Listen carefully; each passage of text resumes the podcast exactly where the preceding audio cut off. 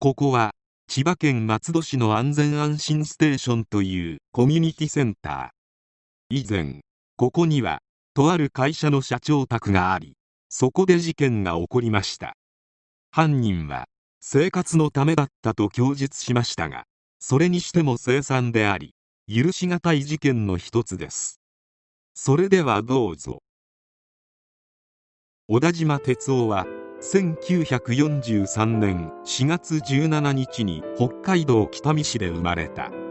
しかし出生時に父親はすでにおらず祖父母の子として入籍され実母母方の祖父母の畠山姓で育った。極貧の家庭で育ち祖母や親戚そして交際相手の家を転々とする毎日であった。日々の食べるものにも困るほどの生活だった小田島は中学生時代には買い物に行った店の引き出しから現金を盗んだり店を経営する祖母の小切手をその取引先に持ち込み1万円を借りたり空腹に耐えられず夜間に飲食店に忍び込んで飲食物を盗むなどの悪事を働き紋別市の少年院送致の処分を受けている。こうした数々の悪さを繰り返すうちに計6回を数えるほど無所のお世話になっていた。そして小田島は1990年に府中刑務所で知り合った仲間の家を訪ね仕事がないか相談しに行ったところ仕事ではなく強奪計画を持ちかけられた。この男と計画を実行しなんとあっさり成功。得た金はなんと3億円。取り分はきっちり2等分。しかしそれでも1億5000万円。宝くじに当たりでもしないと普通の人間は得られない額である。この金で高級車に高級マンション。海外へカジノ旅行などやりたい放題。そんな金の使い方をしたためそれだけの高額のお金を3ヶ月余りで溶かしてしまった。それ以上にまずかったのが派手に金を使っていたことで警察に目をつけられてしまい海外旅行の帰国初日に空港で捕まってしまう。この事件により小田島は12年の実刑を下される。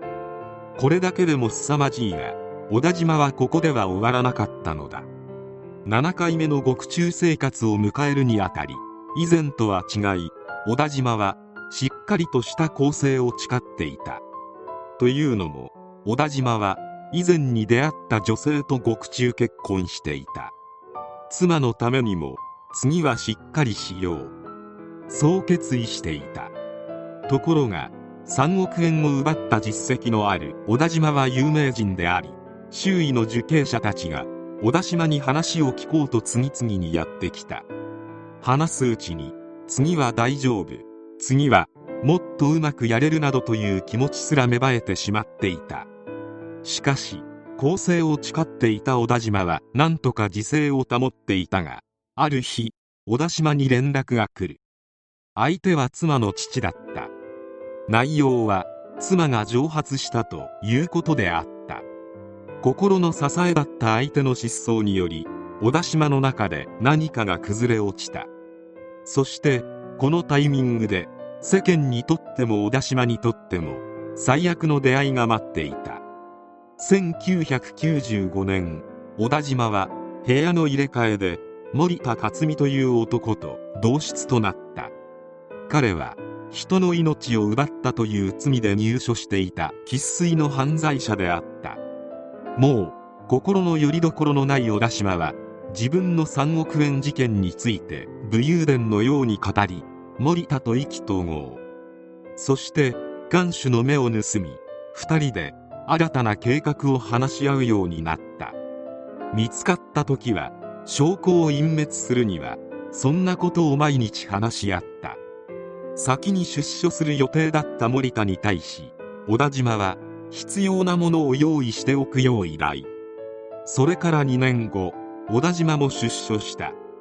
小田島は一縷の望みを託して蒸発した妻の実家へ向かったが妻は行方不明のままであった。そして森田と合流した小田島は計画を実行に移す。小田島がターゲットとしていたのは大金を動かすことができるワンマンの経営者。会社の負債や持ち株比率などから馬淵モーターが有力候補。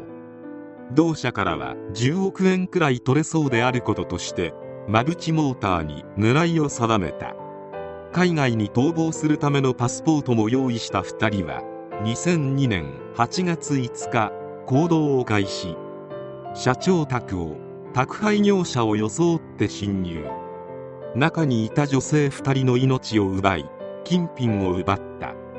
しかし当初の計画と異なり予定では10億は下らないと思っていたのだが250万円ほどにしかならなかった。小田島と森田はフィリピンに高飛びしそこで束の間の豪遊を楽しんだ。すぐに資金が尽きた2人は帰国し再度同様の手口で金品を得ようと計画。今度は歯医者なら金を持っているだろうと司会宅を狙い35万円と院長の命を奪った。さらに少ない額だったため次は金券ショップ経営者へ。100万円と家に住む女性の命を奪った。4人の命と多額の金。とはいえ当初の予定では10億円は手にしているはずだった。自信をなくした小田島は同じ手口で金銭は得ないと決めた。証拠の隠滅などには長年の経験から気を使っていたためか捜査は難航していた。とはいえ生活には金がいる。しかしまともに働くことなど許されるはずもない2人が次に目をつけたのは空き巣。新聞のお悔やみ欄に注目し葬式の最中に参列者の家に忍び込むという手段を取った。しかしこの手口で金を得ていたところついに捕まってしまう。そして取り調べをしていくうちにあれよあれよと出てくる罪の数々。全てが明らかになったのは2005年。最初の事件から3年も経過していた。裁判にて人間性の片鱗も伺えないとして2人に対し極刑が言い渡された。小田島は週間中に食道がんであることが発覚。痛み止めなどで症状を緩和する治療を受けていた。しかし2017年9月16日容体が急変。執行を待たず亡くなった。世の中にはこんなに恐ろしい人間がいることを再度知らしめてくれる事件である。そして刑務所での暮らしは一体何の意味があるのか？小田島は7回も入所しているのに少しも反省していない。それどころか次はもっとうまくやれるはずと解約するばかりである。だいたい妻ができたから7回目の入所の際に今度はしっかり更生を誓ったようであるが1回目の時に誓えよと心から思ってしまった。小田島のような人間にとっては刑務所はフィットネスクラブに入るような感覚なのであろうか。取り調べにおいて小田島森田は生活費のためだったとほざいたという。本当にふざけるな。彼らは実社会で共存して生きていくだけの協調性が全くない。そして犠牲になるのはいつも普通に生きていた人たちである。しかし残念なことに何度も出所を繰り返すたび反省するどころか重大事件を起こす例はある。歴史は繰り返す。おそらく今後彼らのような人間がまた事件を起こすであろう。その時の被害者は自分や自分の大切な人たちかもしれないのだ。完全に防ぐ方法はないが小田島や森田はターゲットを選定する際セキュリティの厳しいところは当然であるが避けていたようである。